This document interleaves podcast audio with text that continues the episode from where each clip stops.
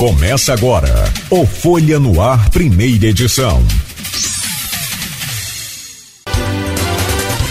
Quarta-feira, 19 de abril de 2023. Começa agora pela Folha FM 98,3, emissora do grupo Folha da Manhã de Comunicação, mais um Folha no Ar.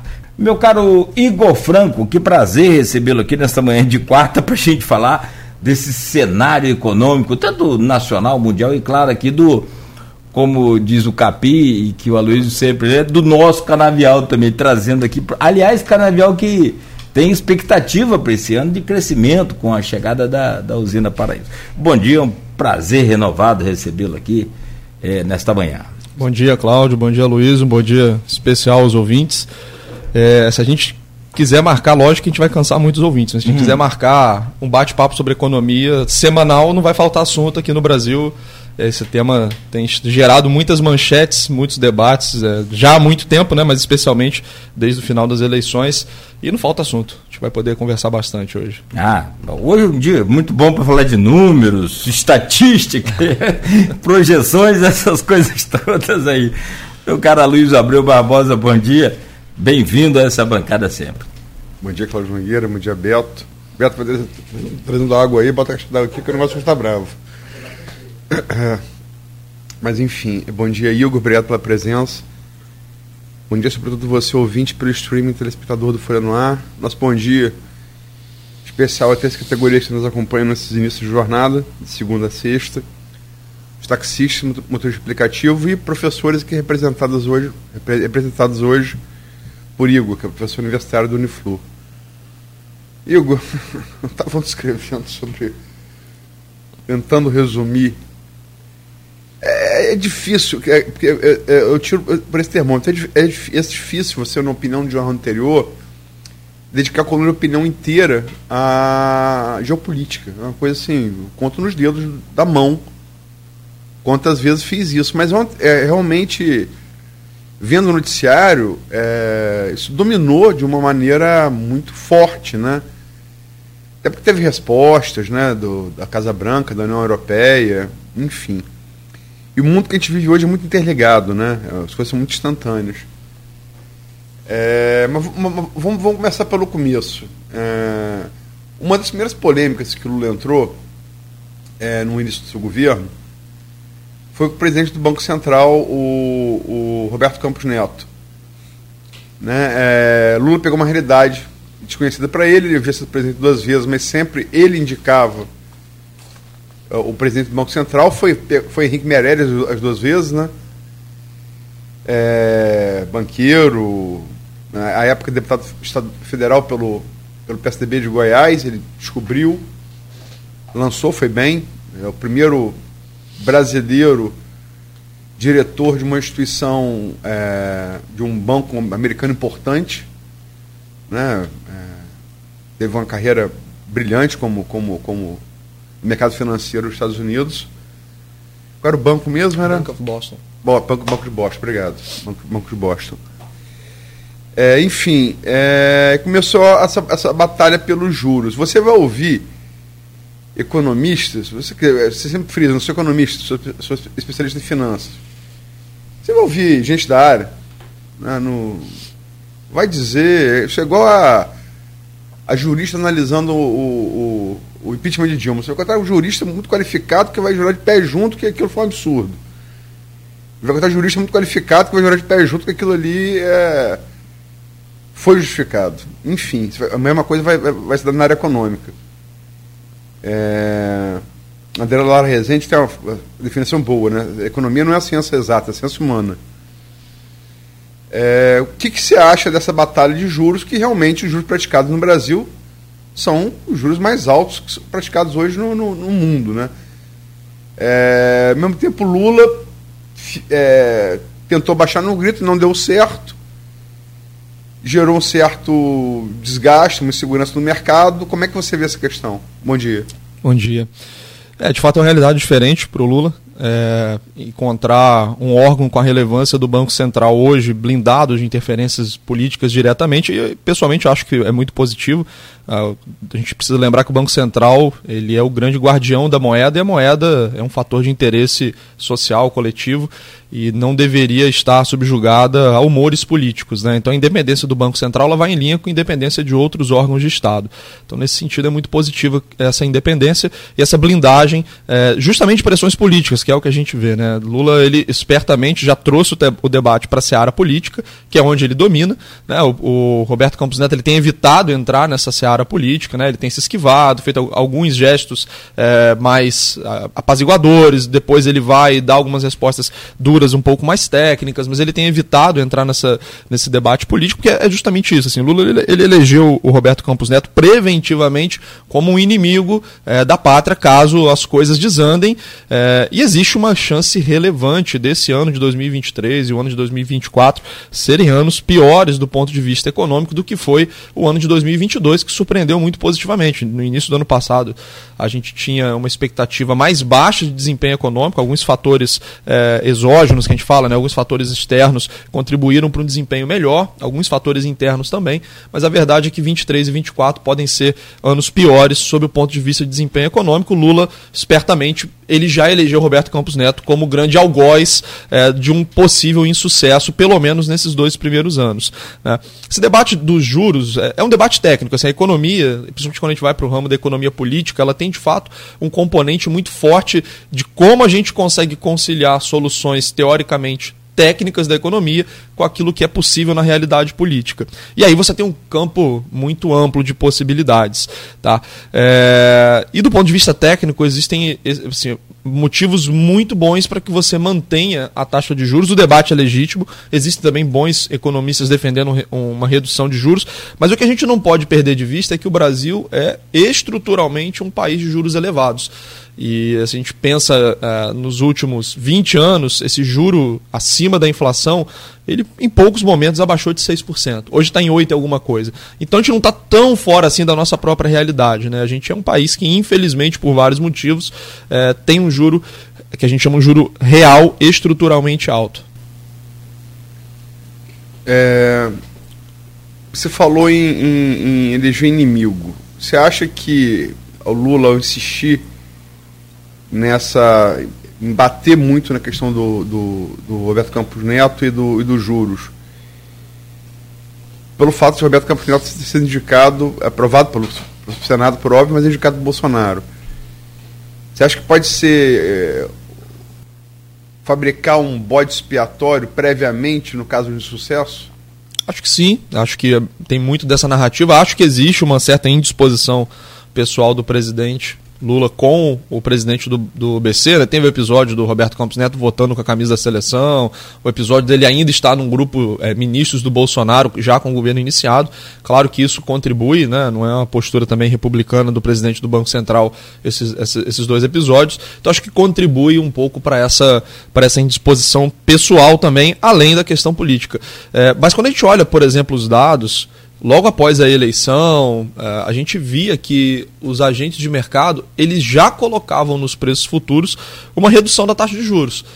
Essa postura do presidente, aliada, aliada a outras posturas de membros do governo, ela reverteu essas expectativas. Né? Então, além de tudo, foi contraproducente a postura do presidente Lula, porque a, a partir do momento que ele iniciou esse embate político, ele trouxe um risco político maior, essas expectativas de juros, elas se reverteram. Então, se a gente no jargão do mercado, né, a gente fala se a gente precificava, ou seja, se a gente previa uma queda de juros já nesse primeiro semestre, em algum momento do início do ano isso ficou sob cheque, é, em algum momento do início do ano é, começou-se a pensar que não haveria corte de juros nesse ano de 2023 e a partir de alguns eventos do mês passado é, voltou-se a precificar, ou seja, a prever, uh, os agentes do mercado passaram a prever é, cortes de juros a partir do segundo semestre. Então, novamente, assim, foi um embate político e ainda por cima contraproducente do ponto de vista econômico. Já estava no preço, em alguns preços da economia, se juros começarem a cair esse ano. E esse movimento havia sido revertido.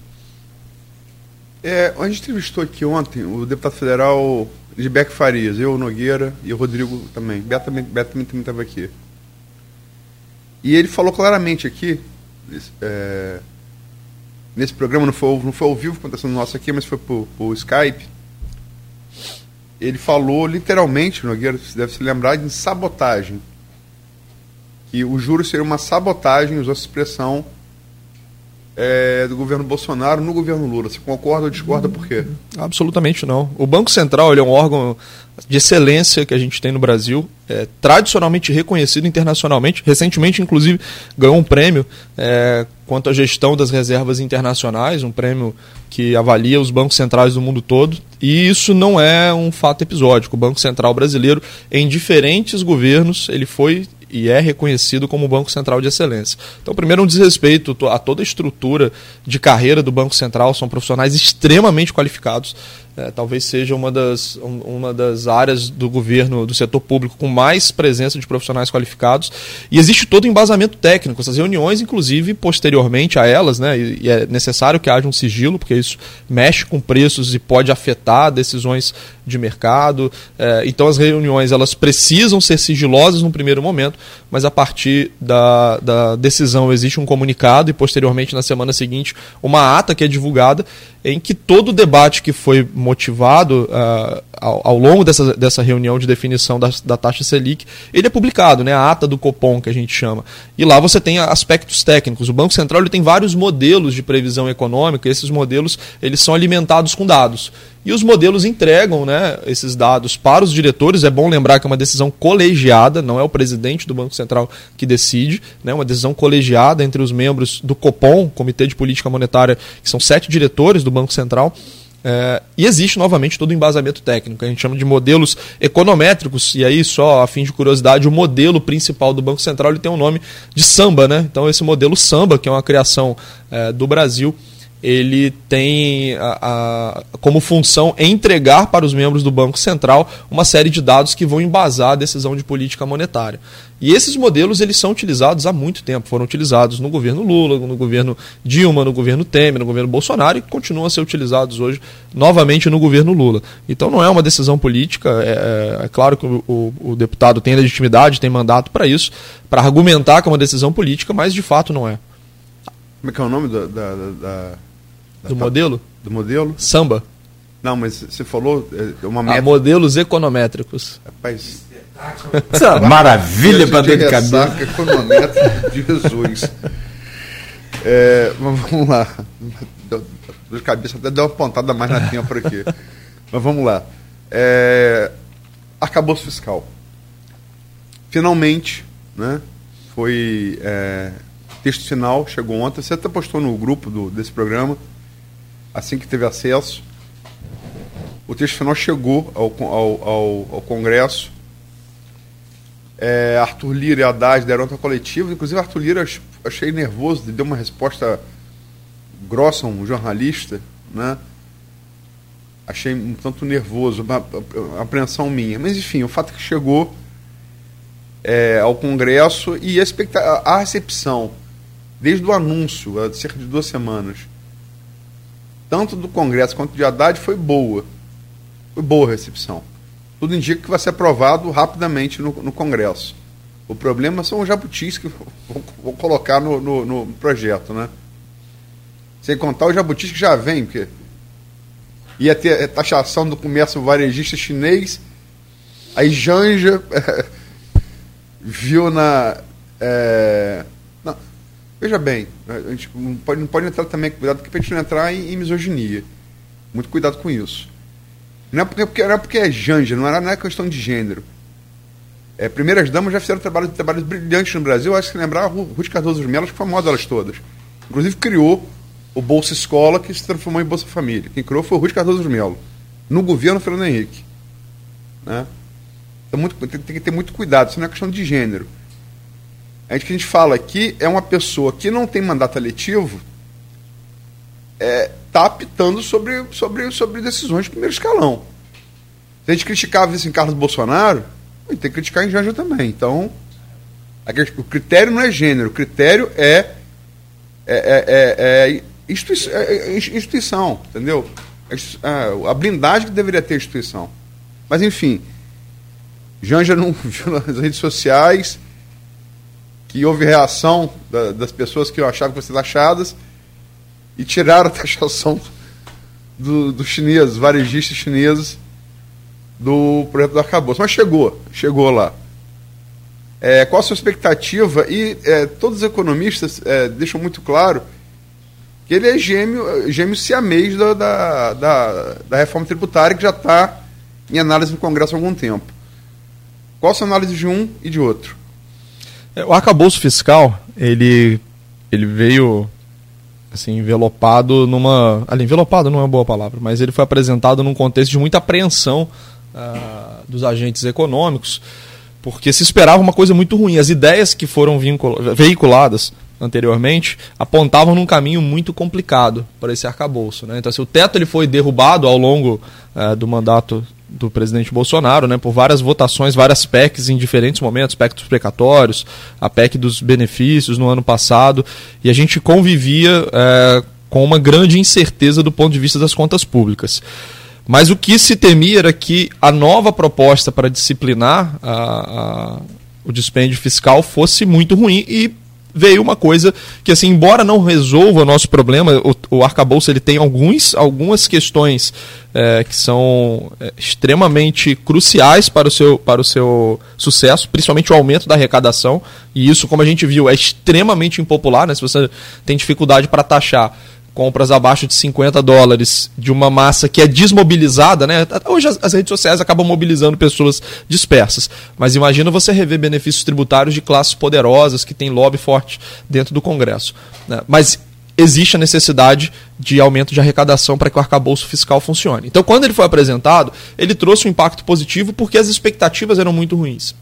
Ontem, durante a apresentação do texto que foi encaminhado ao Congresso, é, a gente teve algumas modificações e ainda pelo que eu pessoalmente vi, pelo que eu li dos principais é, analistas de contas públicas, ainda não há um consenso se esse projeto final ele foi melhor ou pior do que a ideia apresentada no início de abril, final do, final do mês de março. Porque ali você começou a fazer algumas exclusões do cálculo do, do arcabouço fiscal do ponto de vista positivo, você excluiu o, as receitas extraordinárias. Então, se o Estado privatizar, o que é difícil no governo atual, ou se ele receber alguma receita extraordinária, isso não vai virar base de cálculo para o ano seguinte. Mas, em contrapartida, houve várias exclusões da regra de despesas. Né? Então a gente precisa exatamente né, acompanhar como vai se dar essa votação. E é importante falar do, que, assim, que o teto que a gente tinha, enquanto ele vigorou de maneira mais plena, é, ele foi uma boa regra. Né? Sinal claro disso é que os políticos a todo momento queriam rever o teto. Então, a primeira coisa que um político da área econômica não gosta é uma limitação de gastos. Né? E quando a gente fala de regras fiscais, você tem regras que podem tratar de alguns aspectos: regra de resultado, regra de despesa, regra de receita, regra de dívida. Uh, e a regra de despesa, hoje, existe um certo consenso na literatura econômica de que essa regra é mais eficaz no sentido de ser melhor controlada. Né? Então é a única variável que está sob controle do governo. O arcabouço fiscal não vai nesse sentido. Ele é uma espécie de regra de, de, de, de resultado, né? É, algumas regras específicas de gastos, mas não é como teto de gastos. Mas fundamentalmente a gente precisa ver esse debate do Congresso. Eu acredito que o Congresso ele não vai desfigurar tanto o arcabouço fiscal.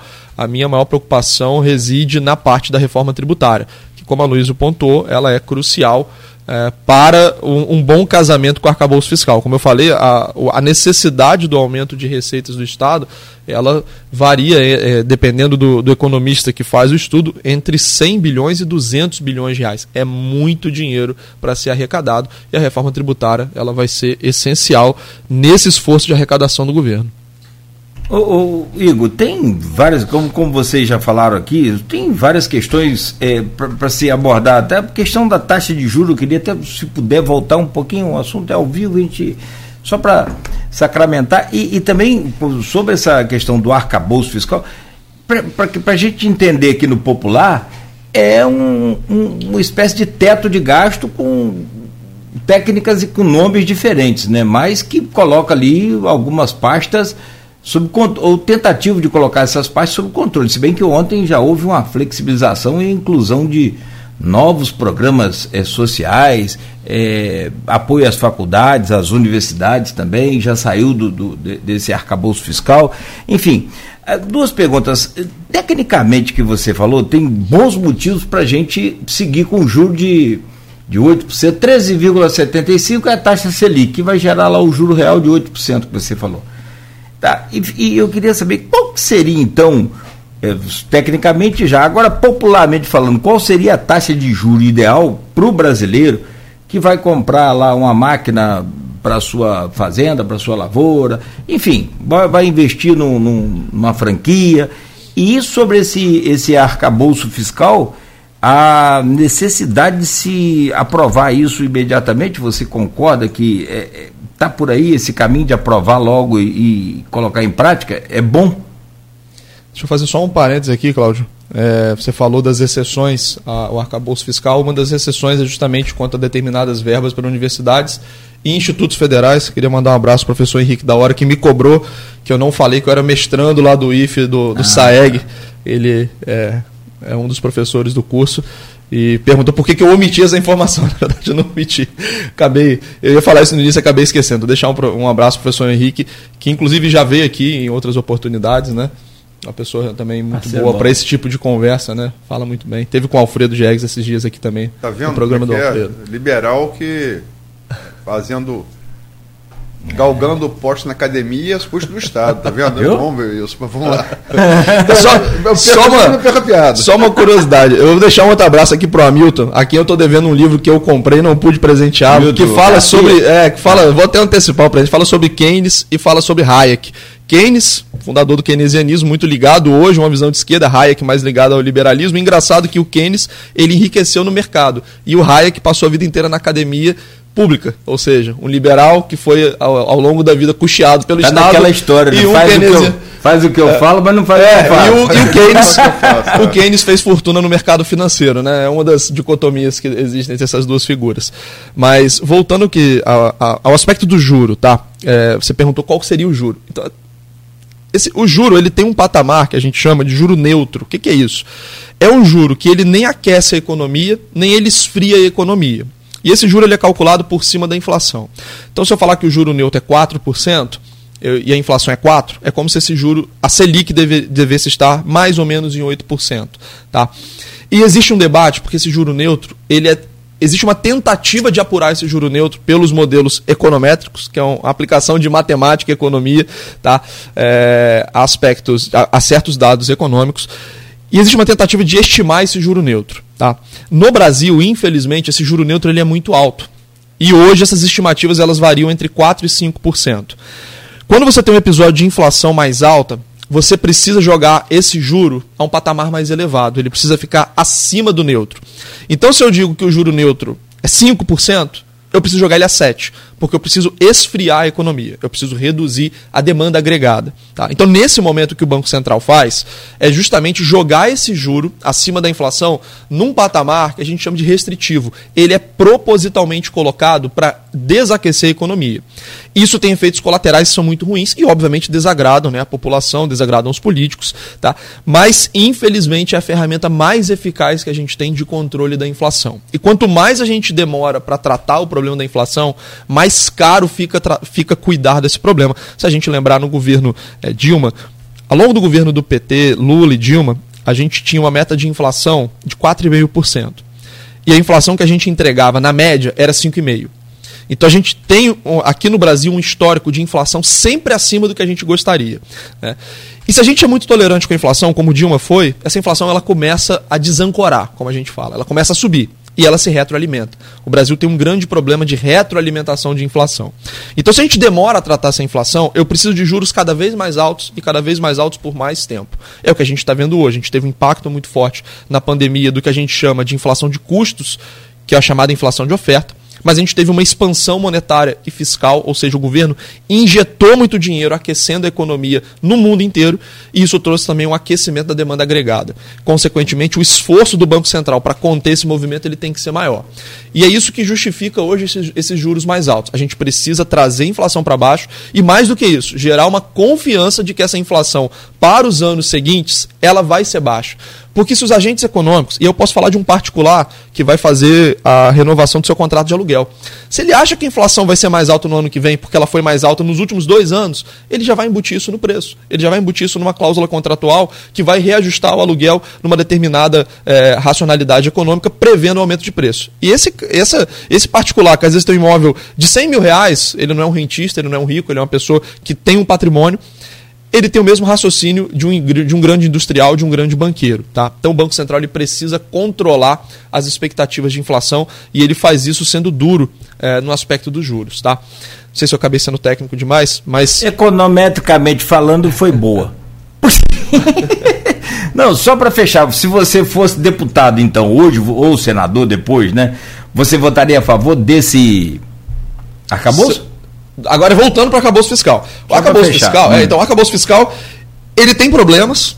É, usar o nome de teto de gasto para ele eu acho que não seria adequado, porque ele não necessariamente limita a despesa, inclusive ele prevê um crescimento contínuo da despesa, no mínimo de 0,6% ao ano em termos reais, né? Então ele vai, ele garante um aumento da despesa continuamente, mas dentro do que é possível hoje, é, não sei se existe uma margem de, de melhoria pelo Congresso. Eu acho que o Congresso não vai melhorar o arcabouço fiscal. Até porque a, a, a, lógica do Congresso é muito parecida com a lógica do, do, Executivo. Os políticos querem verbas para serem gastas. Tá? Então, nesse sentido, eu não acho que o Congresso ele vai conseguir melhorar o arcabouço fiscal. Mas é bem diferente do que eu, Igor, imagino como uma regra é, de melhor qualidade para pra, as contas públicas. Econometricamente falando, estou satisfeito. É eu entendi. Assim, na, no, no, básico aqui no popular é se baixa o juro, sobe a inflação. Sacrifica mais ainda a população. Deixa eu, pergunta para matar, falar sobre o. Vamos falar nisso nacional no segundo bloco para chegar, pra chegar ao, ao local. É, é lugar comum, né? É, você tinha, no, no, no início dos anos 90, é, Estados Unidos é um país grande como o Brasil, né? O que, que é o Arkansas para os Estados Unidos? É mais ou menos o que, que é o Acre para o Brasil.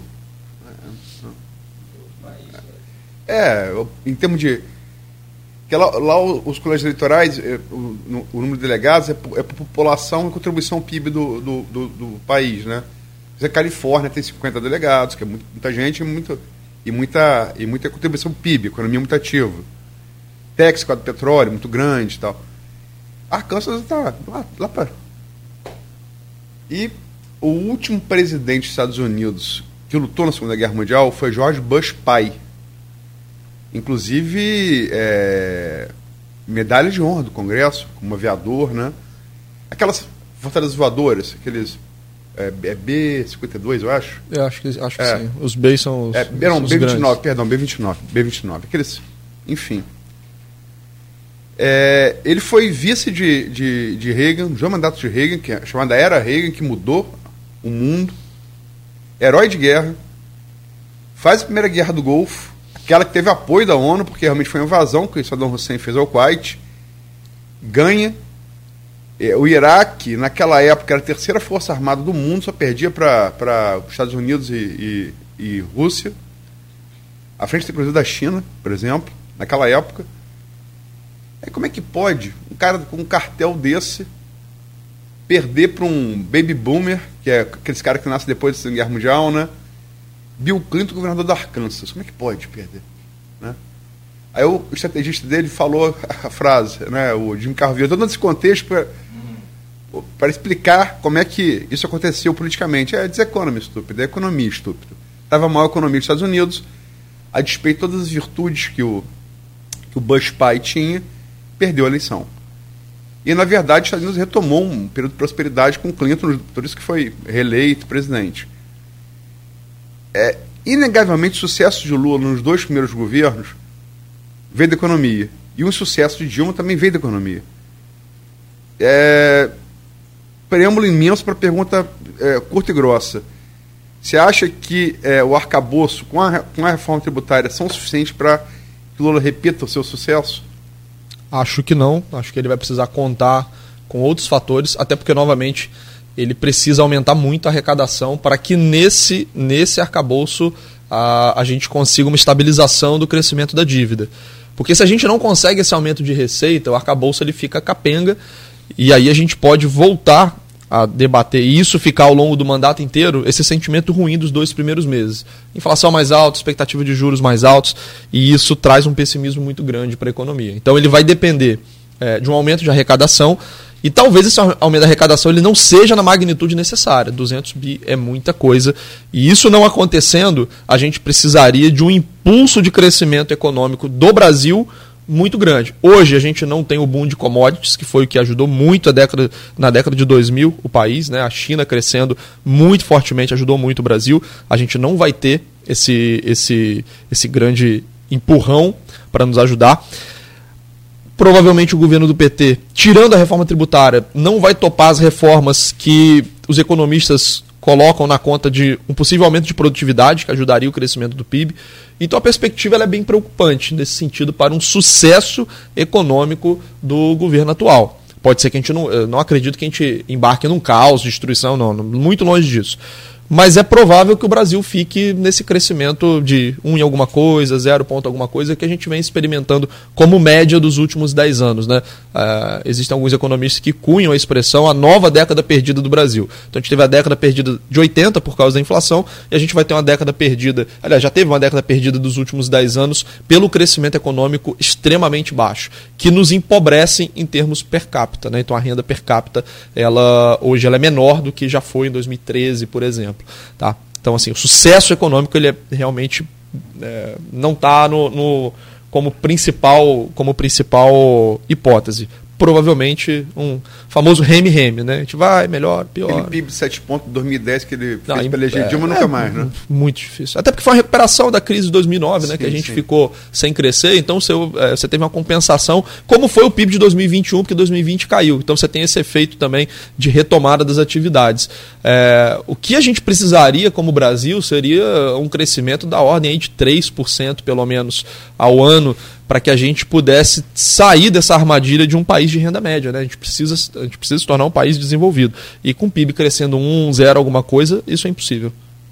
É sobre essa questão da renda per capita, há quem diga hoje que não existe mais classe média no Brasil. Você tem pobre tem rico. Classe média já foi é, isso é um fenômeno até debatido globalmente. É, né? Nos Estados Unidos, por exemplo, você teve é, uma grande concentração de riqueza a partir da, da crise de 2008. Né? A população rica ficou muito mais rica, a população pobre. Lá o pobre é diferente do pobre daqui, claramente, mas a população pobre lá aumentou a distância para a população. É, quando a gente fala de percentil né, ou decil da população, esse gap aumentou bastante. A desigualdade de renda aumentou muito pós-crise de 2008. Eu tenho, eu tenho umas coisas para falar sobre essa, esses extratos de, de socioeconômico, inclusive base em pesquisa.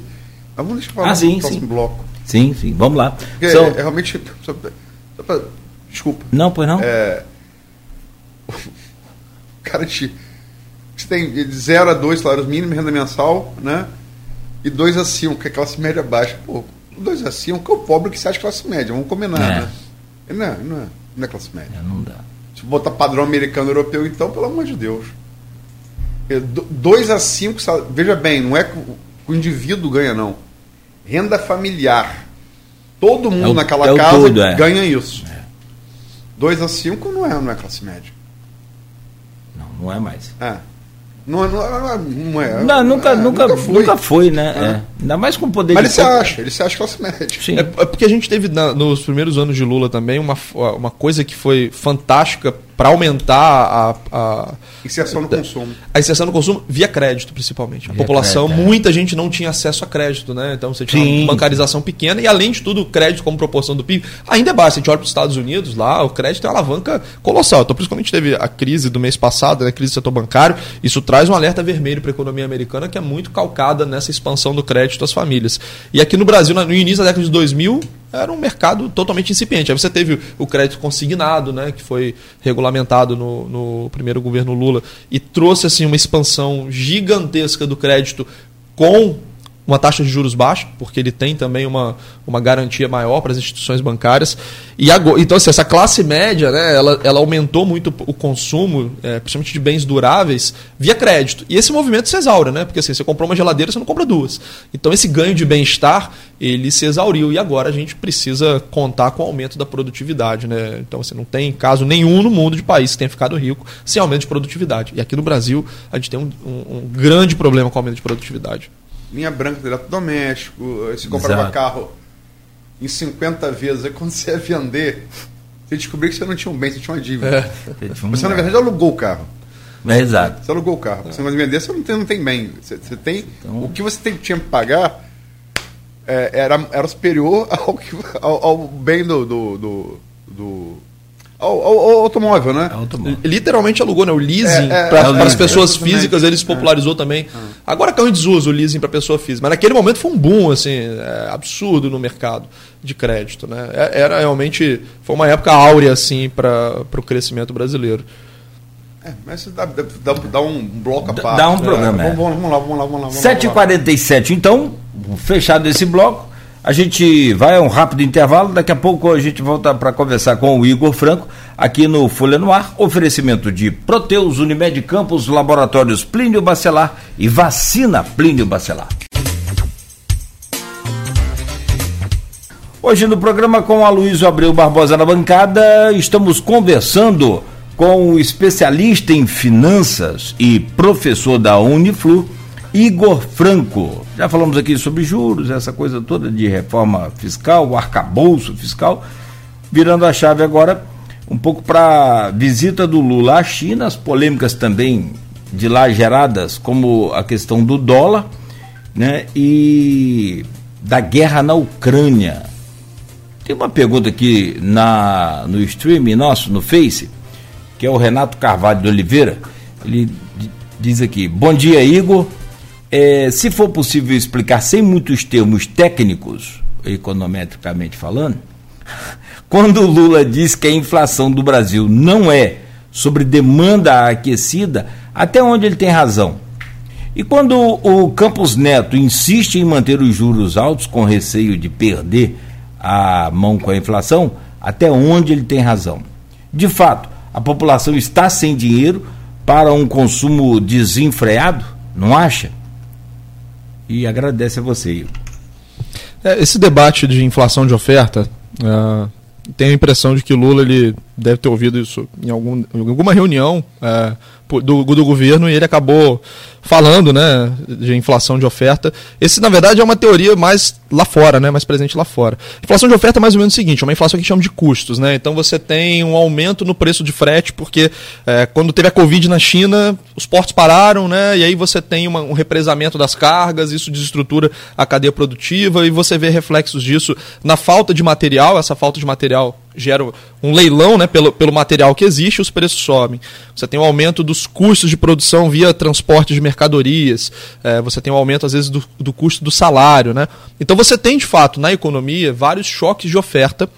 Só que quando você tem uma economia em que a demanda agregada ela não está sobreaquecida, esses choques eles acontecem e eles se dissipam, né? Eles não ficam gerando um movimento contínuo de elevação da inflação. Esse movimento contínuo ele só é, ele só, só, só acontece quando você tem uma resposta da demanda agregada que permanece aquecida. E quando a gente fala é, de inflação aqui no Brasil, a gente vê um componente muito forte da inflação inercial, né, que é meio que você ficar retroalimentando a inflação ao longo do tempo. Então eu acho que vai ter inflação e aí eu, eu reajusto, eu já tenho um contrato indexado, né, como eu falei no bloco anterior, e você tem De linguagem simples, Diego. Você está falando é, indexado. essa indexado é o seguinte, é você tem um contrato que prevê o reajuste pela inflação passada, né? é Então você, não, eu estou só tentando explicar. Se você tem um contrato que prevê o reajuste futuro pela inflação passada, você está retroalimentando esse processo ao longo do tempo, né? Você está propagando ele para o futuro. Mas além disso, você tem uma inflação muito forte hoje em serviços que é uma inflação típica de consumo, né? com a reabertura que a gente observou, é, muito consumo represado nessa área de serviços. Em paralelo a isso, você tem evidências de que esse aumento de dinheiro injetado na economia ele trouxe uma capacidade de consumo adicional para a população. Você tem, inclusive, durante a pandemia, é, certas leituras de renda que mostram uma queda na pobreza porque você teve uma injeção muito forte de recursos públicos, tá? Então dizer que a inflação que a gente observa hoje é uma inflação de oferta, esse debate ele está equivocado há pelo menos um ano, quando os bancos centrais no mundo inteiro ah, o Roberto Campos Neto, ele é um infiltrado de Bolsonaro. Então, nos Estados Unidos, o Fed também tem um infiltrado de alguém. Na Europa, é, você tem os, os, banqueiros centrais que não são do, do, Banco Central Europeu e o Banco Central Europeu infiltrado no Japão. Então, assim, existe um conluio internacional para poder garantir aumentos de taxa de juros que penalizam a população, diminuem a popularidade política, trazem conflitos sociais, trazem repercussões financeiras. Esse é um argumento, desculpa, mas assim, é muito fraco, tá? Muito fraco. E novamente, eu acho que o presidente ouviu isso numa reunião e falou, e vem falando porque politicamente é, é, traz uma blindagem para ele. Mas não é tecnicamente adequado falar esse tipo de coisa. A gente observa uma resiliência da inflação pela via da demanda e, infelizmente, o que a gente tem é o controle dessa inflação via juros. A gente teve uma experiência recente. Aqui no Brasil é muito curioso que a gente tenta cometer erros é, já conhecidos e que pior, foram cometidos recentemente. No governo Dilma, a gente teve uma leniência com a inflação, houve a tentativa de controlar artificialmente a inflação, e o que a gente viu foi um descontrole inflacionário que junto a outros fatores, trouxe a pior recessão da história do Brasil. Então, assim, a gente conseguiu ter a pior recessão no momento em que não havia crise mundial, não havia uma crise social no Brasil. A gente fabricou a, é, a, a, mãos próprias, quer dizer, nós criamos a nossa própria crise e um dos componentes dessa crise foi o descontrole inflacionário, já que a inflação, ao longo do primeiro governo Dilma, foi tratado com muita leniência pelo Banco Central do Alexandre Tombini. E quando o presidente Alexandre Tombini, na época, ele é um funcionário de carreira, tá? não era um funcionário, não era político, nada do tipo, mas houve um equívoco de leitura. Quando eles perceberam isso, eles precisaram dar um cavalo de pau na condição dos juros. Os juros saíram de 7 ponto alguma coisa, 7,25 se eu não me engano, para 14,25, que é a maior taxa dos últimos 10, 15 anos. E esse juro permaneceu elevado durante muito tempo. E olha o custo que ele trouxe para a gente para combater essa inflação. Né? Então, assim, ser leniente com a inflação, permitir que a inflação prospere, é sempre o pior caminho. Muito mais num país que tem um histórico é, terrível de, de, de, de, inflação. A inflação penaliza os mais pobres, então é, é, é perversa. Além de tudo, a inflação é perversa. Né? Você fomentar a inflação em troca de crescimento econômico, você está diretamente empobrecendo a população e empobrecendo as pessoas mais pobres, aquelas que são mais vulneráveis. Então é péssimo a gente ter qualquer tipo de leniência com o processo inflacionário. É, só registrar aqui é, alguns que eu estava. Eu pedi desculpa para os ouvintes, eu estava no primeiro bloco postando ponto final. Então eu, eu, eu, eu fiquei o tempo inteiro em função de edição. Estava na entrevista, mas estava me dividindo. Mas tem muitas participações interessantes aqui. O Henrique da Hora, que o Igor já citou, coloca aqui, mandar um abraço para o Igor, aluno do nosso mestrado, e dizer que tem tarefa para entregar hoje. Então tá aí o, tá aí o puxão de orelha. Tá puxando de orelha aqui. Tipo, o que vai falar agora que a Casa Branca fez com Lula. Mas aí o Saulo Jardim. É, é, decisão sobre a autonomia do, do, Banco Central não é, e nunca, não é e nunca foi técnica, é política. Porque assume uma visão de mundo. É muito importante apontar essas especificidades para os, para os ouvintes. Está aí, estão aí apontados por você, Saulo. Obrigado pela participação. Só, só um ponto, uh, com todo respeito. professor Luiz Senza de é. economia é. O Saulo está equivocado nessa afirmação dele. Existe evidência, existem uma série de papers publicados, trabalhos acadêmicos publicados, evidenciando a, a, os ganhos que a autonomia do Banco Central traz, inclusive com evidências da América Latina. Tá? Então não é uma discussão política, uma discussão técnica. O Saulo ele pode trazer argumentos técnicos, mas reduzir tudo a seara política, é, não acho que é cabível no, no debate econômico. Né? Tem muita produção acadêmica, muita produção relevante, com métodos é, robustos de análise. Tá? Então trazer tudo isso para o campo político. O Saulo até coloca outro comentário falando que Keynes, na obra dele, é, refuta os monetaristas. Não consigo entender, já que o, o fenômeno do monetarismo é posterior a Keynes. Então, como é que Keynes refuta o monetarismo se é um fenômeno posterior à publicação da obra, né? Keynes é 30, né? Década de 30, 40, monetarismo 60, 70. É, e, novamente, eu acho que, o, é, com todo respeito, não reflete a, a, a, evolução da teoria econômica. Né? Keynes traz uma contribuição relevante para a teoria econômica, os monetaristas também. Hoje já existe um outro debate é, mais recente, eu estava até lendo ontem esse, esse, esse paper é, de um economista tra, da, trazendo uma nova abordagem à inflação. É, não é exatamente um, um, uma síntese do pensamento keynesiano com monetarista, mas tem elementos né, de Keynes, tem elementos de Friedman dentro dessa abordagem da inflação muito interessante. Então, assim, o debate econômico ele é feito ao longo do tempo com argumentos técnicos, evidências empíricas. Né, e eu acho que a gente para é, ter ganhos de conhecimento dessa área, ganhos é, que a gente de implementação de políticas econômicas, a gente tem que ser muito rigoroso e sempre tentar pautar esse debate por argumentos mais, mais robustos. Né? Então, com todo respeito, eu discordo aqui das afirmações do Saulo. É, juntar na mesma, na mesma, na mesma oração John Maynard Keynes com Alan Friedman prova o quanto a economia é complexa e dada opiniões e visões bem distintas, né? Repito, André Lara Rezende, não é uma ciência exata, é uma ciência humana. Mas, enfim, esse debate, vou deixar para você, o Saulo, é, com todo respeito a ambos que tem. O Saulo não conheço, mas boas referências que o Nogueira me passou. É, talvez ele pode, pode até fazer um programa sobre, sobre esse debate de visões econômicas. Mas aí UFC pode... Economia. Né? É, é, é. eu não bebo no dia anterior, durmo bem. Mas vamos lá. É...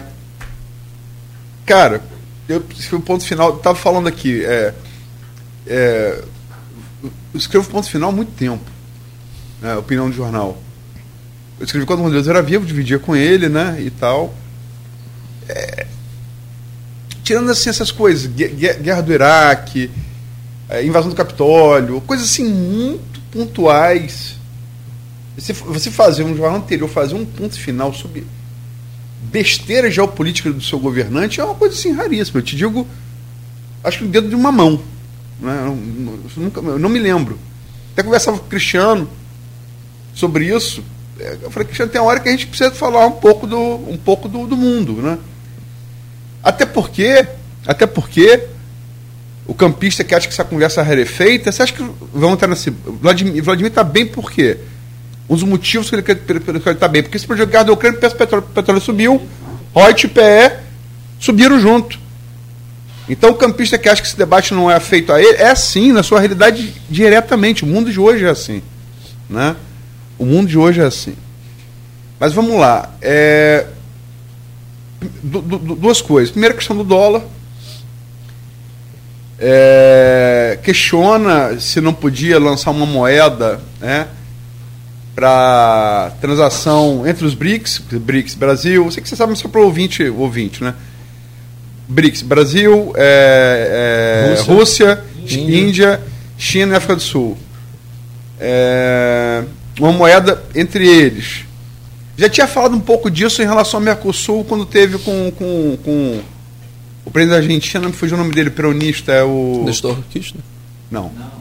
Presidente argentino. Agora? Ah, é, Alberto Fernandes. Ah, Fernandes. Ah, você fez assim, achei que fosse ah, atrás. Não, não, não, fugiu o nome ah. dele. Que ele já falou, depois de presidente, eleito presidente, tomou posse, ele falou é uma moeda para o Mercosul. Para a Argentina seria um alívio, né? Não, aliás, também não é novidade. É. Bolsonaro falou a mesma coisa também. É. Bolsonaro falou é, uma, é uma ideia é, relativamente antiga. O Paulo Guedes ele tem um artigo defendendo isso antes de ser ministro, inclusive. Mas vamos no, lá. No estilo do euro. Hum, de pouco diferente. Eu não sei, Igor. A grosso mas, modo. Não, né? não, não, não, não. É porque não seria uma moeda comum, na verdade, isso é, isso é mais uma, uma compensação entre exportadores e importadores. Mas eu falo que você dá, dá, dá, mais de metro, né?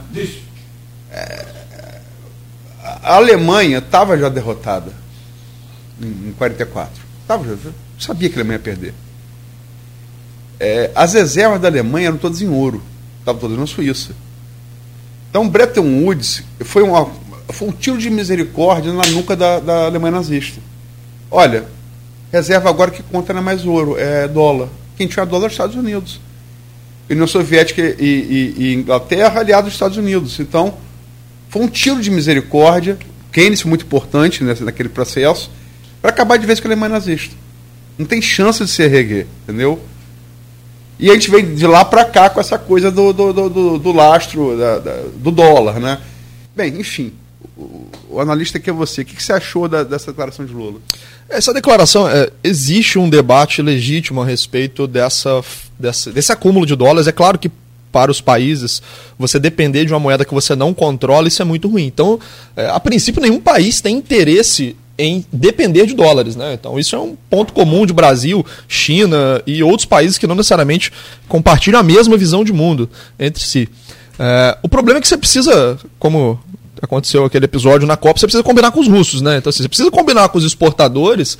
É, que eles não deveriam acumular dólares, né? E aí, na lógica do exportador, ele pensa, bom, eu vou acumular dólar da economia que no, último século, né, há mais de século, é a economia mais pujante do planeta, é uma democracia mais antiga do mundo, é um sistema aberto, etc. Você tem transparência de informações. Eu vou acumular uma moeda chinesa que está sujeita ao humor do Xi Jinping. Xi Jinping acordou, às vezes, de mau humor naquele dia, ele edita algumas regulações do mercado chinês, como isso, isso acontece muito. O mercado chinês ele vira do dia para a noite, em determinados setores ele vira outro. Né? Então não existe uma restrição é, formal para que existe um acúmulo. Claro, você tem regras de compensação internacional que são baseadas em dólares e tal, mas se houvesse um movimento orgânico, né, de pessoas querendo acumular outras reservas, e isso a gente teria como efeito, né, a mudança da, desses regulamentos. Mas na verdade o que existe hoje, é, o dólar é uma moeda forte, porque a economia americana é uma economia forte, é, o sistema político americano ele é estável, você tem um sistema de justiça também previsível, então você ter o dólar hoje significa previsibilidade, manutenção, né, do seu poder de compra ao longo do tempo. A moeda, ela cumpre diversas funções, mas principalmente dentro da, da lógica econômica do indivíduo, né, que detém qualquer tipo de moeda, ele precisa conservar o poder de compra dele. Então você não vai querer conservar o seu poder de compra em algum tipo de bem que do dia para noite ele pode mudar de valor, né? Então você fica, senão você fica igual El Salvador, que adotou o Bitcoin, o Bitcoin cai 30%, imagina, você tem uma conta poupança lá e do dia para noite você tem menos 30, no outro dia você conta tem mais 17, menos 10, então ninguém consegue conviver, né, com esse tipo de, de, de incerteza. O ser humano ele é avesso à incerteza. Então, não sou a princípio contra acumular outras reservas, mas acho que existem problemas práticos. E um outro ponto, aí entra um debate mais técnico, é que essa acumulação de reservas em outras moedas dependeria de uma postura diferente por exemplo, do Banco Central Chinês, que é um banco central que é muito interventor na economia. Né? Ele manipula preços, é, intervém constantemente no mercado financeiro chinês, e eu não acredito que o Banco Central Chinês ele abriria mão de uma série de intervenções. Então, assim, acho que nem atende ao interesse da China, por exemplo, o acúmulo de reservas chinesas. Mas, novamente, a princípio não sou contra nem favorável ao dólar ou qualquer outra moeda. Só registrar aqui o, o Ricardo Antônio Machado. Bom dia para todos, um abraço para o Igor. Um abraço, grande Ricardo. É, Maurício Forel também aqui, sempre bom dia. Você está sempre aqui, né? Eu tenho aproveitar e deixar um abraço, um amigo meu tá no chat lá, pediu o Juan, deixar um abraço para ele também. Pediu um abraço. Tô igual, tô igual participando da Xuxa aqui, mandando beijo pra todo mundo. Daqui a pouco o Roberto Campos Neto manda, manda, manda, é. manda o clube dos Iups. Iups do Lula. Mas é, vamos lá. É... Concordo com você. Eu acho assim, a declaração de. Eu tô, logicamente que eu vou emitir um pouco de opinião aqui também. Faz parte do jogo, nem que seja bravata, você agradar. Olha só, vamos falar a verdade. Lula teve nos Estados Unidos em fevereiro. Não conseguiu nada nos Estados Unidos. Não trouxe nada. Biden eh, garantiu, uh, foi importante. É, disse para Bolsonaro, aquela conversa que ele teve com o Bolsonaro, disse entre ele, ó, se fizer não faz não, dar ruim golpe, falou para Bolsonaro. Não, não é, foi tentado o golpe em 8 de janeiro. Né? Estados Unidos defendeu a, a, a, o sistema eleitoral brasileiro, defendeu a manutenção do resultado, foi muito importante. Mas agora, na hora, na hora do, do vamos ver, Lula assume e vai para os Estados Unidos, não tem nada. Ofereceram 5 milhões de dólares para o Fundo da Amazônia. Olha só, vamos falar sério. Eles dão, eles dão um bilhão ano para a ditadura que eu conheci agora, corrupta do Egito. Um bando de militar safado, um país riquíssimo, que é uma ditadura é, é, opressora. Eu tive lá, vi agora. O Estado manda em tudo, entende? E, pô, você dá um bilhão para o Egito e cinco milhões para a Amazônia, aqui, só, você não precisa ser economista para fazer conta. Lula vai na China fala lá, bravata lá o chinês. Tudo bem, é do jogo. Só que ele se empolgou, acho que um pouco.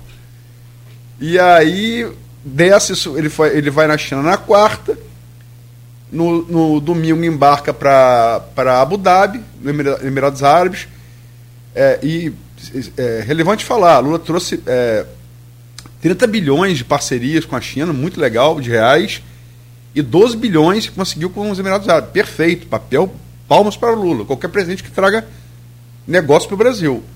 Mas aí ele vai. Ele vai e fala que os Estados Unidos e a Europa. As frases exatas dele. eu ver aqui a frase exata dele, desculpa. A frase para ser fiel. Né? Tinha que parar de dar contribuição para a continuidade da guerra da Ucrânia. A frase de Lula é essa. E ele nivela, o que eu acho muito perigoso, inclusive em termos éticos, ele nivela o invasor ao invadido. A decisão da guerra foi tomada por dois países. Isso é, é, é, é basicamente você culpar a vítima pelo estupro. Quer dizer, eu tenho que ser invadido e tenho que ser passivo à invasão? Eu não posso nem reagir, que se eu reagir, eu, eu provoquei a invasão. Então, e falou isso é, um cenário internacional. Abu Dhabi é um dos grandes, é, um dos grandes vitrines do, do, capitalismo, inclusive migrando para o Oriente, que você tem no mundo hoje, né? teve repercussão imediata e a Casa Branca e a União Europeia pegaram também pesado. Né? Só para só para as, as, as respostas. Uh, na segunda-feira, no dia seguinte, o porta-voz do Conselho Nacional da Casa Branca, John Kirby, disse sobre o que Lula falou. Repete a propaganda russa, chine, russa e chinesa como papagaio, se olhar os fatos. Chamou Lula de, literalmente de papagaio de pirata. É uma posição oficial da Casa Branca. É oficial. Né? Tá falando em nome do governo dos Estados Unidos. E é, no mesmo dia veio também. Não é verdade que os, que os Estados Unidos e a União Europeia estejam a prolongar o conflito. Você vê que o esteja a prolongar, você vê que é, é, é português de Portugal, né? É União Europeia mesmo. Eu não uso gerúndio, né? É, a verdade é que a Ucrânia é a vítima de uma agressão ilegal numa violação da ONU. Ratificou o porta-voz para negócios estrangeiros e política e segurança da União Europeia, Peter Stano. Isso na segunda-feira, estou dando a cronologia.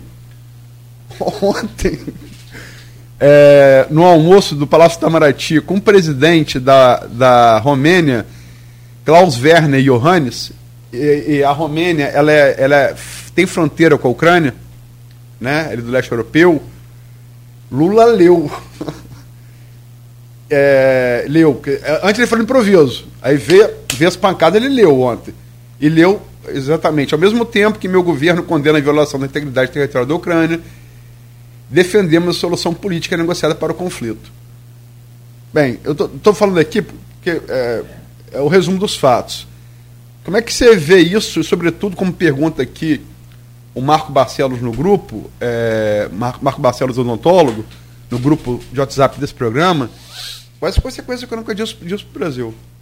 Assim, primeiramente, eu acho do ponto de vista moral, ético, é lamentável. Né? Na verdade, o, o governo brasileiro, desde o início do, da guerra da Rússia contra a Ucrânia, vem adotando uma postura lamentável de não condenar explicitamente a invasão, não condenar a guerra e atribuir exclusivamente a culpa à Rússia, que é a única responsável pelo, pelo conflito atual. Né? É... Acho que não vai ter repercussão econômica, mas eu vou chegar lá. Tá? Eu falei muito rápido, acho que não vai ter repercussão, repercussões econômicas imediatas, imediatas, mas eu vou chegar lá.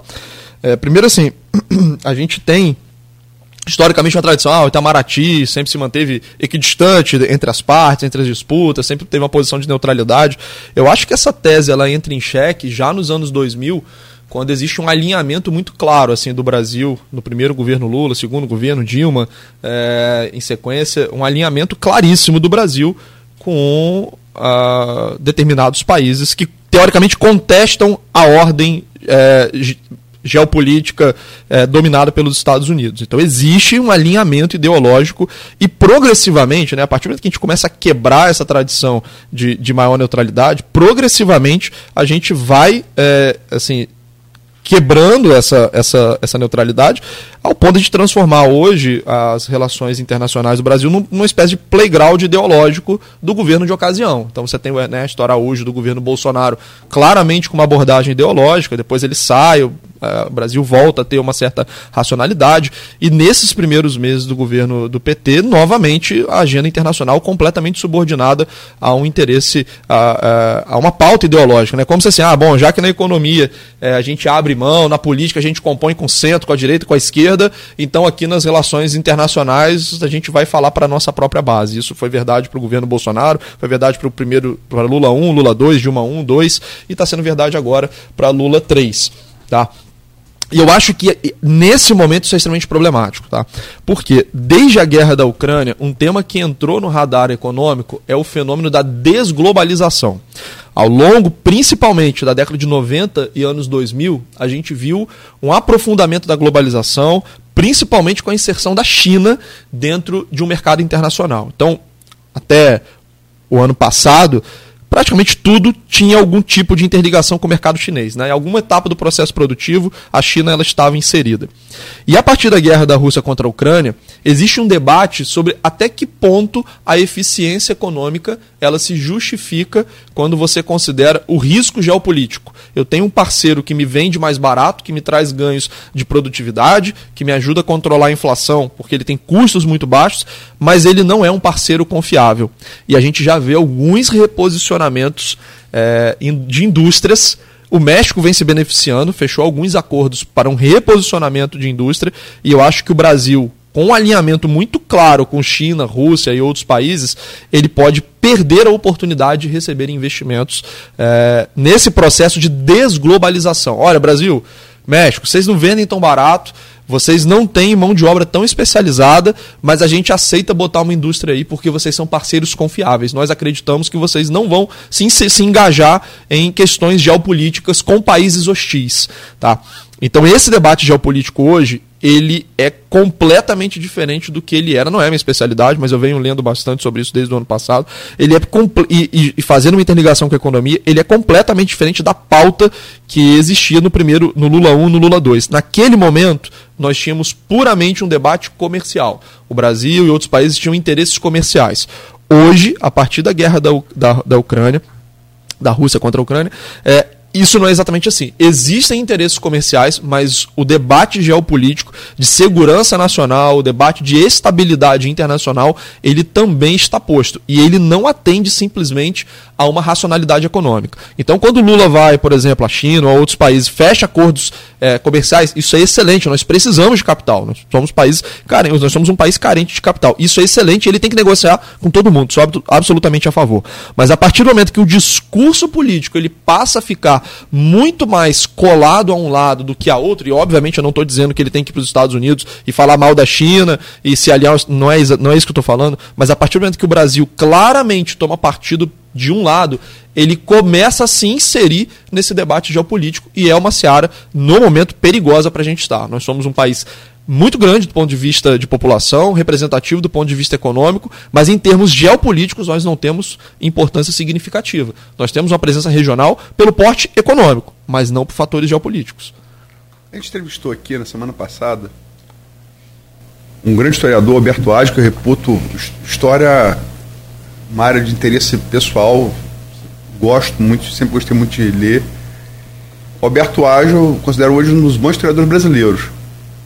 Ele falou aqui, também não foi aqui fisicamente, porque também foi, né, foi é, virtual. Mas Nogueira se lembra, Beto deve se lembrar também, o Rodrigo estava aqui, estava é, aqui, estava no, no programa, e ele falou muito claramente é uma coisa que confesso que até ele falar eu não tinha, não tinha, não tinha feito essa análise ainda. E o que a gente vive na guerra da Ucrânia hoje, de novo no palco europeu, é a terceira guerra mundial. É, é que, que, Por quê? Todos os principais, todos os principais players do mundo, quer seja é, é, bélico, quer seja econômico, estão ali envolvidos diretamente. Todos. Não tem ninguém de fora. Né? É, e que você está no palco da Ucrânia, né? Talvez jogando, é, assim, tentando forçar um pouco a análise do Alberto Ágio, é, pela logística e velocidade das comunicações hoje, é como se a França, no começo da Segunda Guerra é, era só França e Inglaterra, depois que os Estados Unidos, mas é como se França e Inglaterra pudessem armar rapidamente a Polônia e segurasse a Segunda Guerra Mundial na Polônia, ela não avançasse. Portanto, fazer um paralelo com base no que o Bertoldi falou e no, base, no, base e com base no que foi na Segunda Guerra Mundial. Né? É, é, num conflito dessa monta, você tem que ter muito cuidado com o que você fala, né? o que, com o que você faz. Porque as consequências uh, econômicas são inevitáveis, mas pode ter consequências até piores que econômicas. Né? Como é que você vê? Você concorda com essa análise do Alberto Ágio? É uma terceira assim, guerra mundial? Sim, é, eu acho que essa nomenclatura Terceira Guerra Mundial, acho que ela dá, nesse momento, uma dimensão, talvez, de importância é, maior do que o conflito representa hoje. Na minha visão, obviamente, né? Mas eu concordo que assim os principais agentes eles estão envolvidos, né? A famosa tem se usado muito essa expressão na né? guerra por procuração, né? Proxy war. É, e de fato, os Estados Unidos nesse momento, a Europa tem interesse em cansar a Rússia, em drenar recursos, né? De um inimigo geopolítico, de um adversário geopolítico. Por outro lado, a China tem interesse é, em que o encaminhamento da guerra fortaleça uh, o seu alinhamento mais próximo à Rússia. A China e a Índia vêm comprando muito da Rússia e funcionando como um hub né, para a economia russa, que está totalmente bloqueada por sanções uh, econômicas. Então, de fato, você tem praticamente todos os players relevantes do mundo dentro desse palco e infelizmente a Ucrânia, né, que é, sofre sua infraestrutura civil completamente arrasada, muitas perdas de vidas.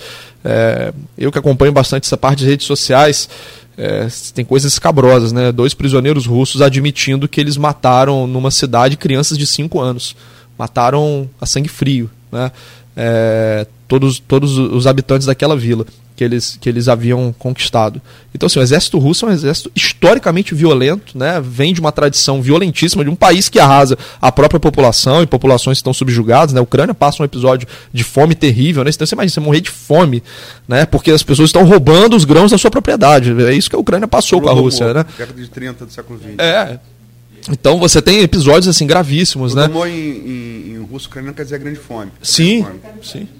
Sim, episódio de canibalismo. A história que comunista come criancinha vem, vem daí. Sim, sim. Então, assim, a, a Ucrânia tem um histórico, né? E aí a gente entende por que, que a Ucrânia queria desesperadamente entrar para a OTAN. Eu acho que todos os países que fazem fronteira com a Rússia têm que rapidamente se juntar à OTAN, porque é a única garantia. Se a, Finlândia se a Ucrânia, claro. Exatamente. Se a Ucrânia fosse membro da OTAN nesse momento, foi um erro estratégico. Dois erros crassos estratégicos da Ucrânia. O primeiro foi devolver o seu arsenal é, nuclear, né? Naquele momento, outro contexto, outra dinâmica política.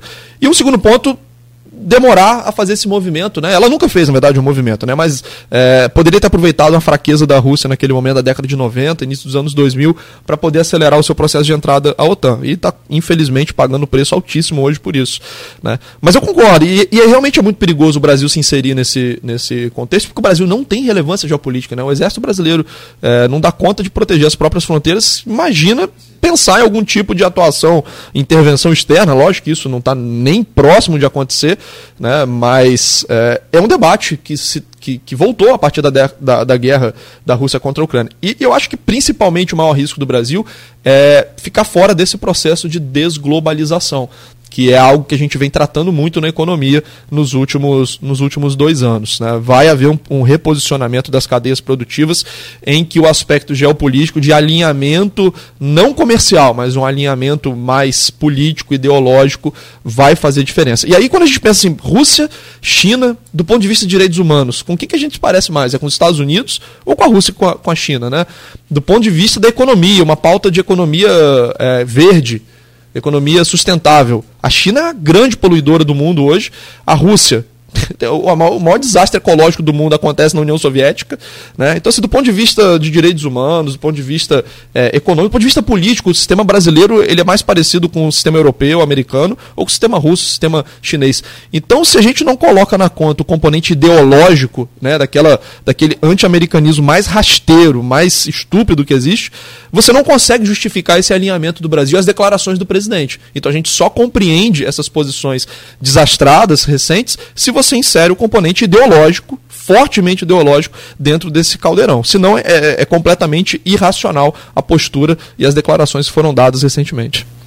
Saulo Jardim colocou aqui um comentário grande sobre a sua réplica ao comentário dele, só que, Saulo, vou encaminhar aqui, aqui uh, ao Igor. E de antemão fica aqui o convite para promover. Tem que dar um tempo que o Igor está vindo aqui hoje, né? Vamos promover um, um, programa só sobre economia, tendo vocês dois como debatedores. Né, se o Igor topar. Claro, eu fico, eu fico preocupado com a audiência. Tem que, tem, tem que ter um componente adicional, botar uma música de fundo, é, um artista para tocar, senão ninguém vai querer ouvir isso. Rock boa. Toca, toca o sino, começa um. E a Luiz fica aqui no meio. Eu não. Oh, você vem, você não vem? Eu, eu, eu, eu, vou ficar do lado dele contra ele, eu sou keynesiano. Vou fazer minha preparação lá na Câmara de Vereadores, subir aquela escada correndo lá, descer correndo. Gente, são 8h29, fechou aí, Aloysio? Vamos, vamos fazer um rápido intervalo, o Igor?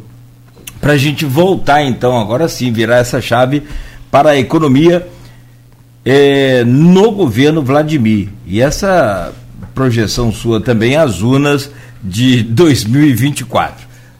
8 horas e 30 minutos em Campos, a gente faz uma pausa rápida aqui no Folha no Ar. Voltamos em instantes com oferecimento de Proteus, Unimed Campos, Laboratório Plínio Bacelar e Vacina Plínio Bacelar. Não deixe que o lixo se torne. Estamos com o nosso Folha no Ar. Você que nos segue aí pelo Instagram, pela, pelo Face, pelo YouTube também pela Twitch TV. Né? Obrigado pela audiência, você que nos acompanha aqui pela rádio. Também, claro, evidente, muito obrigado. Voltamos no oferecimento de Proteus, Unimed Campos Laboratórios Plínio Bacelar e vacina Plínio Bacelar. Campos segue com o tempo nublado, hein? É uma instabilidade agora, mas firmou o tempo nublado e deve seguir assim por boa parte do dia, segundo o Instituto Nacional de Meteorologia, com é, possibilidade de chover ainda hoje. No programa de hoje, com Aloysio Abreu Barbosa, estamos conversando com Igor Franco, especialista em finanças e professor da Uniflu. Aloysio, peço você a gentileza de, de abrir esse bloco. Não está falando aqui sobre economia, o, no grupo do, do programa, o Edivar Júnior, empresário, arquiteto, colocou aqui uma estatística. Inadimplência bate recorde e atinge 66 milhões de consumidores, aponta CMDL barra SPC Brasil. Então, vou repetir o que o Jim Carvilha, né? Economia estúpido. Quem acha que esse debate é rarefeito é, é engolido pelo, pelas consequências. Mas vamos para o nosso canavial, como eu diria Capi. É, a gente falou aqui a gente fala guerra da Ucrânia, geopolítica, o que isso tem a ver com o meu dia a dia? O ouvinte pode estar se perguntando. E usamos, por exemplo, aqui no bloco anterior, é dire diretamente, porque um dos motivos, tem, tem outros motivos. É mais habilidade para buscar emenda parlamentar, do que teve Rafael, por exemplo. Mas considerado assim, até pelo, pelo, pelo percentual que, o, que o, as rendas petrolíferas representam no orçamento do município, a grande diferença que permitiu tem as parcerias com o governo Cláudio Castro, que está engenheirado com a venda da SEDAI. Tem uma série de fatores. É, obra, obra no Rio de Março. Né? Sim, mas é, é para o estado do Rio também que é petrorrentista. Mas aí eu acho que é, é a minha, minha visão, acho que é mais da cofre cheio da venda, com a venda da SEDAI. O último ativo que a gente tinha para. É outro papo econômico, o último ativo que a gente tinha para vender. Depois que, que vai restar. Mas enfim. É como a, a Rússia é um grande produtor de, de, gás, de gás e petróleo, sempre foi. Hitler, quando invadiu a Rússia, ele queria, ele queria os campos de petróleo da Rússia. Ele não queria. Principalmente ele queria isso, na região do Cáucaso ali. Né? É... Como é que você vê a, a economia é, no governo Vladimir Garotin, sobretudo nessa comparação que eu fiz aqui agora, é, olhando um pouquinho para trás com o governo Rafael Diniz? É determinante né, esse aumento do barril, do barril de petróleo. Acho que a conjuntura é, favoreceu, assim, a gente veio de anos em que houve uma repressão financeira, a gente já falou sobre isso em outras oportunidades, é muito difícil você cortar gasto no Brasil. Né? Cortar o gasto é muito difícil. Então, normalmente você represa o gasto. Então, você deixa de dar aumento é, recorrente para servidores, você para de reajustar eventualmente algum tipo de programa social, atrasa pagamento a fornecedores, é, fica postergando né, execução de despesa. Então, tradicionalmente no Brasil, o ajuste fiscal ele é feito dessa forma, e não é nível municipal, não estou falando que isso foi uma, uma questão do governo Rafael, isso é feito em todos os níveis, né? É, mas o grande determinante, então, assim, você já veio com um passivo melhor, né? O governo Rafael ele não, não promoveu uma expansão dos gastos públicos que comprometesse a, a, administração seguinte. Basicamente, o que ele teve foi um crescimento vegetativo das despesas, e no Brasil isso é muito importante. Enxugou mas.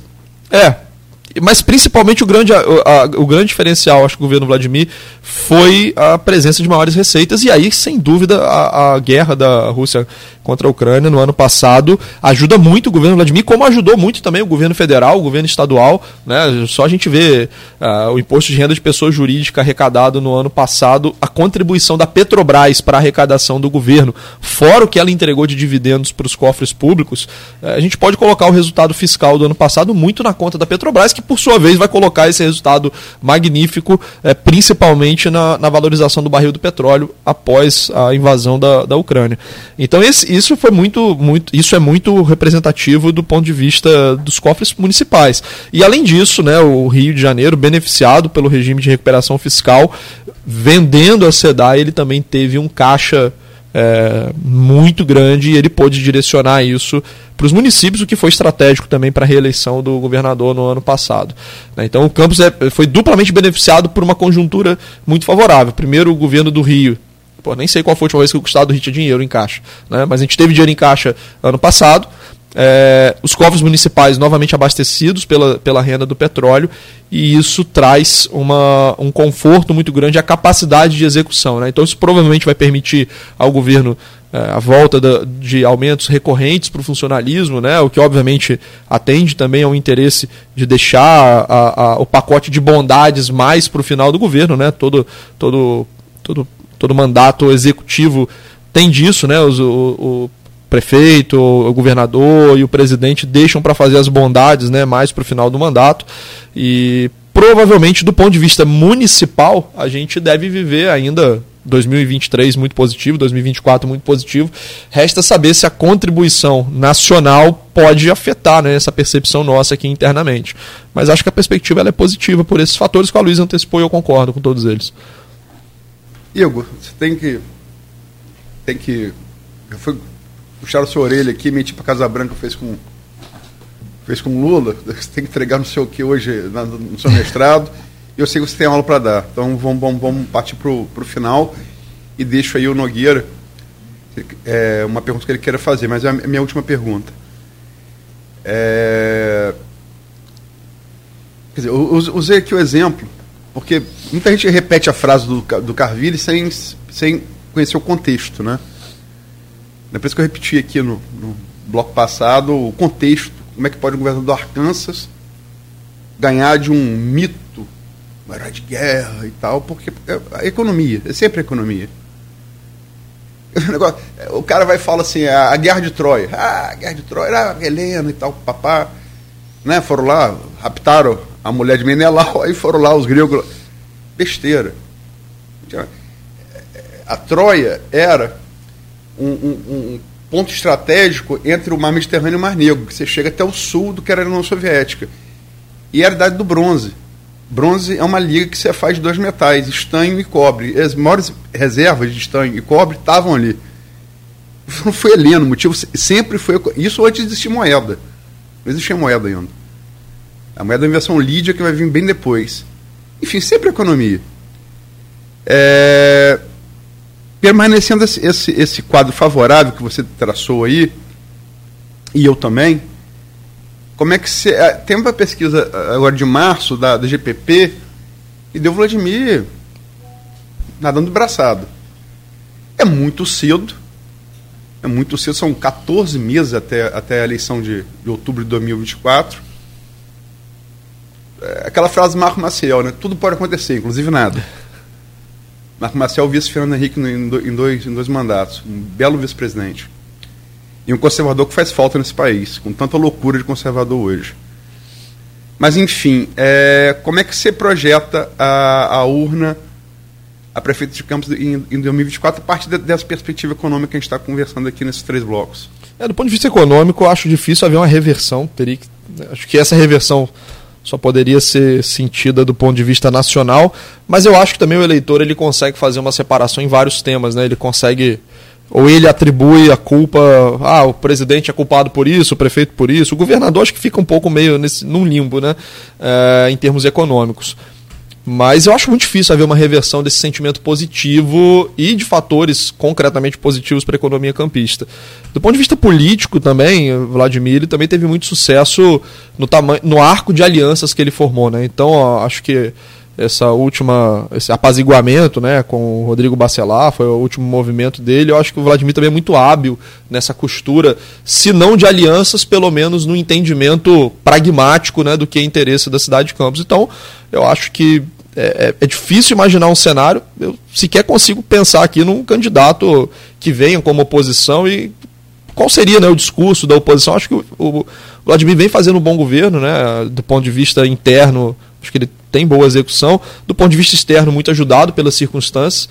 Então, é, obviamente é muito cedo, né, mas eu acho que teria que haver um fato completamente é, catastrófico para tirar a reeleição hoje de Vladimir. Teria que ser algo muito contundente, uma reversão muito forte da economia ou um fator político né, muito representativo. E eu tenho dificuldade de imaginar um cenário como esse. Acho que está bem encaminhado para a reeleição. É, mudança, mudança, alguma mudança que você projete em, em termos de Câmara Municipal? É, é, a composição da Câmara é algo que eu acompanho pouco aqui no cenário. Tá? Se você me perguntar a composição da Câmara, é, provavelmente eu saberia dizer poucos nomes. É, mas acho que tradicionalmente a Câmara de Campos ela reflete interesses muito localizados da população. Né? Então você tem representantes de determinadas localidades. Acho que essa dinâmica não muda, né? mas novamente eu não vou me arriscar a fazer uma avaliação mais, mais aprofundada, porque realmente desconheço essa realidade. Nogueira, vou passar a palavra a você. Só queria registrar aqui o Marcelo Viana antagonista do Igor em muitos debates interessantes. Eu, às vezes eu acompanho assim, né, para aprender um pouco. É, mas ilumino a minha ignorância, como as demais pessoas no grupo também. Publicou aqui, isso é uma pesquisa com a ESH, agora, que é um, é um instituto que eu, eu acompanhei de perto, fiz todas as pesquisas com a ESH ano passado. Não foi o que mais acertou. Não foi o que mais acertou. Mas foi um, um, um instituto que não, não tinha trabalho antes e chegou, como a gente diz na ele chegou chegando trabalho muito consistente de, de avaliação.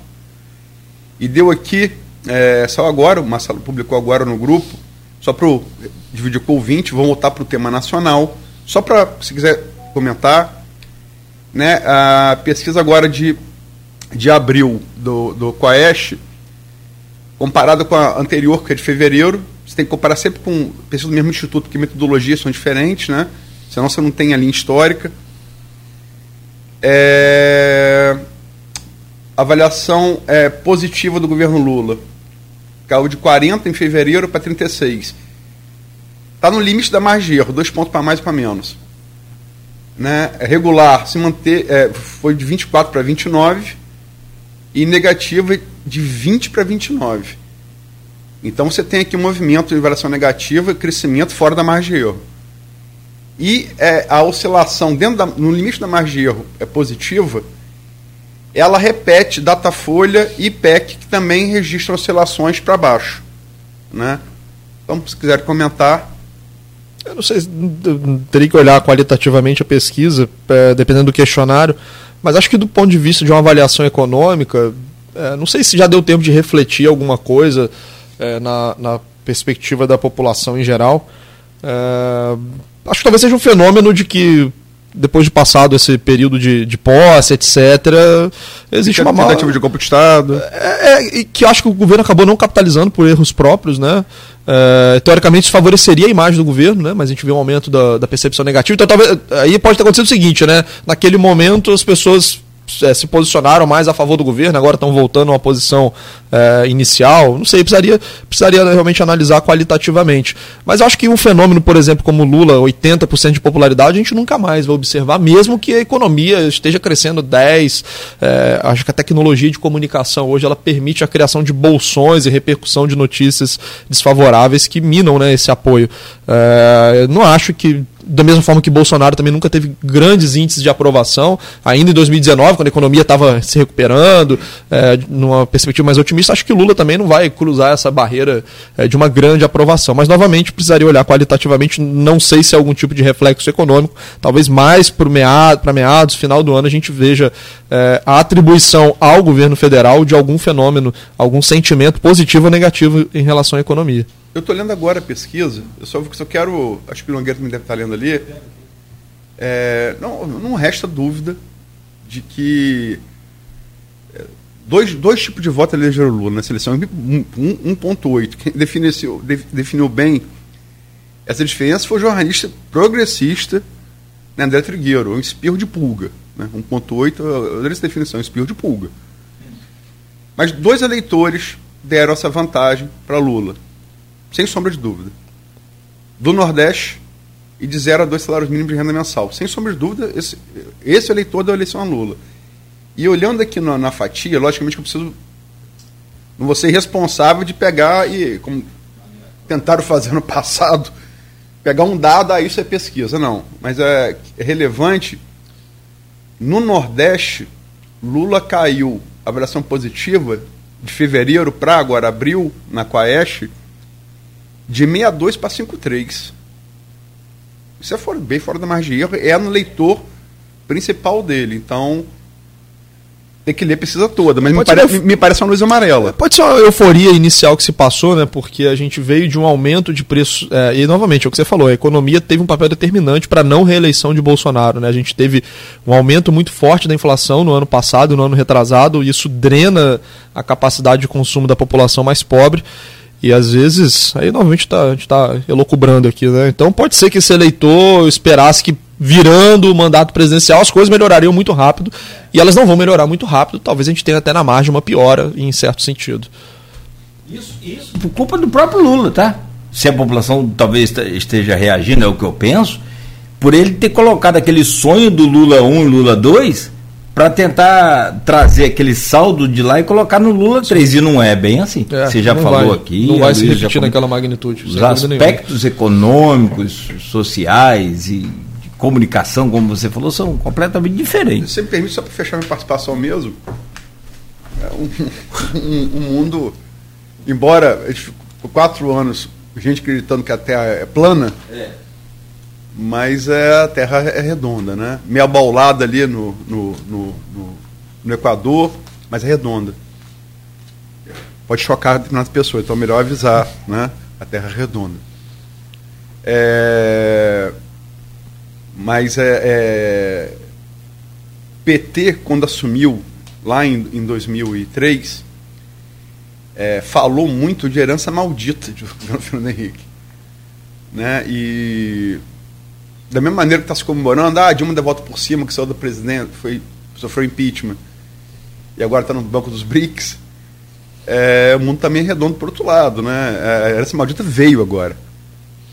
É, o estouro de teto de Bolsonaro, coisa que a gente já falou aqui, deixou 300 bilhões de rombo no orçamento da União.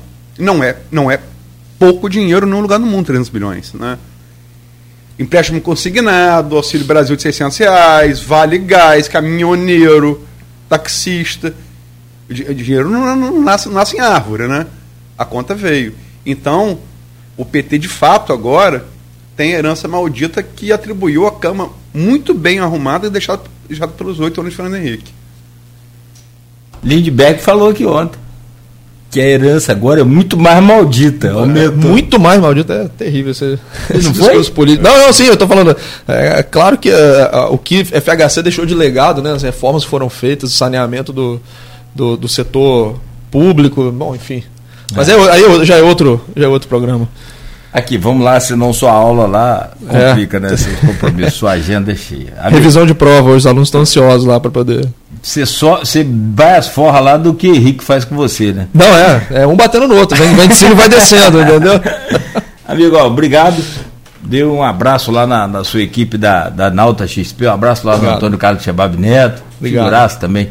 Vamos voltar para tomar um café, levar a Luiz lá para tomar um café lá legal. É, tá, Rafael, meu primo, tá trabalhando agora também. Tá, é, fera. É, Rafael tava aqui no. Rafael Abreu, figurado. Como disse Lula, são, são os Yuppies aqui da planeta.